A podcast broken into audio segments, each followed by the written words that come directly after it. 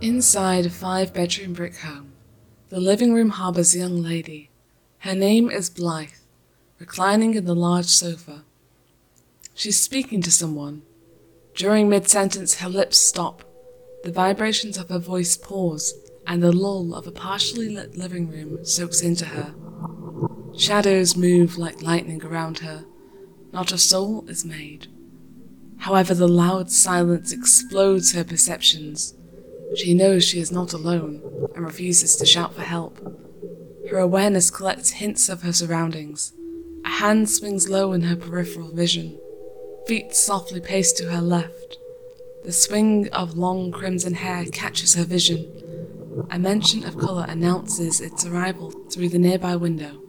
Beaming toward nothing, Blythe's breathing becomes uneven. Someone is visiting her without an announcement.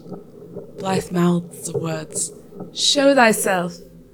Rest a minute and talk with me. Her visitor refuses the invitation, but a sense of peace settles. Blythe's eyelids close softly, and a tear falls down her supple cheek. The only word she can verbalize aloud means everything to her. Mother? A short distance away from Blythe, Another ray of sunlight joins the other on the living room floor. Blythe swears she hears a gentle chorus from an unseen choir. A hint of a smile emerges on her youthful face. She breathes gently and relaxes. The flame of the candle on her coffee table holds perfectly still, and her mind celebrates.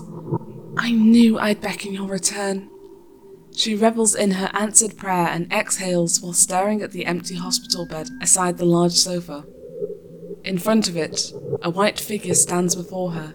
Humming fills the living space.